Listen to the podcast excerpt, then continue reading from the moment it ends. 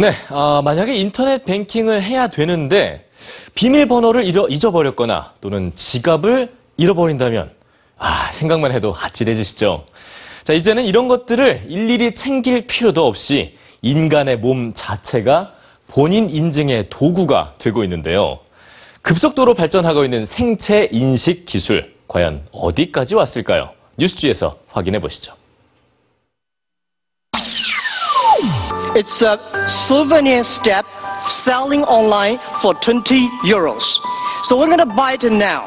And how to buy it? We just press buy and the face recognition.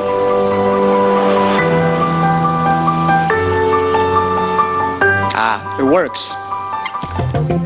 지난 15일 중국 최대 전자상거래 업체 알리바바는 비밀번호를 몰라도 자신의 얼굴을 스캔해 본인 인증을 한 후 결제하는 얼굴 인식 전자 결제 시스템을 선보였습니다.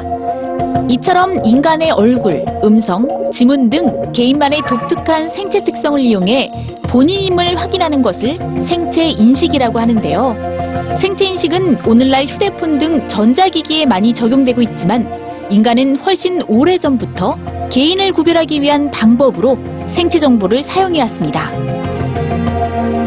선사시대의 것으로 추정되는 이 동굴 벽화를 볼까요? 그림을 그린 작가가 마치 낙관처럼 남긴 손바닥 그림을 쉽게 찾아볼 수 있는데요. 생체 인식에 가장 먼저 활용된 것은 지문입니다. 기원전 500년경 바빌로니아 사람들은 상거래 내역을 적던 점토에 지문을 남겼고 중국 진나라에서는 주요 문서를 다룰 때 지문을 찍어 밀봉했는데요.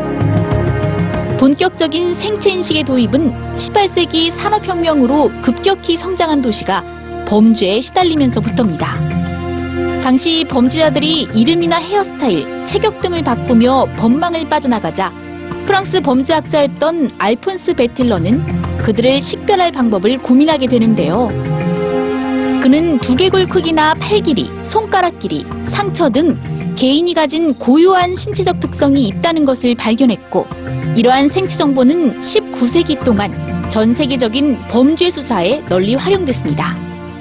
하지만 이런 인체 측정법은 똑같은 수치를 지닌 사람들이 발견되면서 신뢰도가 떨어지게 됐고 이를 대체한 것이 바로 지문입니다. 스코틀랜드 출신 의사인 헨리 폴즈는 우연히 고대 도자기 파편에 새겨진 지문을 보고 그것이 만든 사람을 알게 해준다는 사실을 깨닫게 되는데요. 이후 여러 사람들을 비교하며 지문이 각각 다르다는 것을 확신한 그는 1880년 지문을 활용한 범죄자 식별을 제안했고 지문은 지금까지도 가장 보편적인 생체 인식 방법으로 쓰이고 있죠.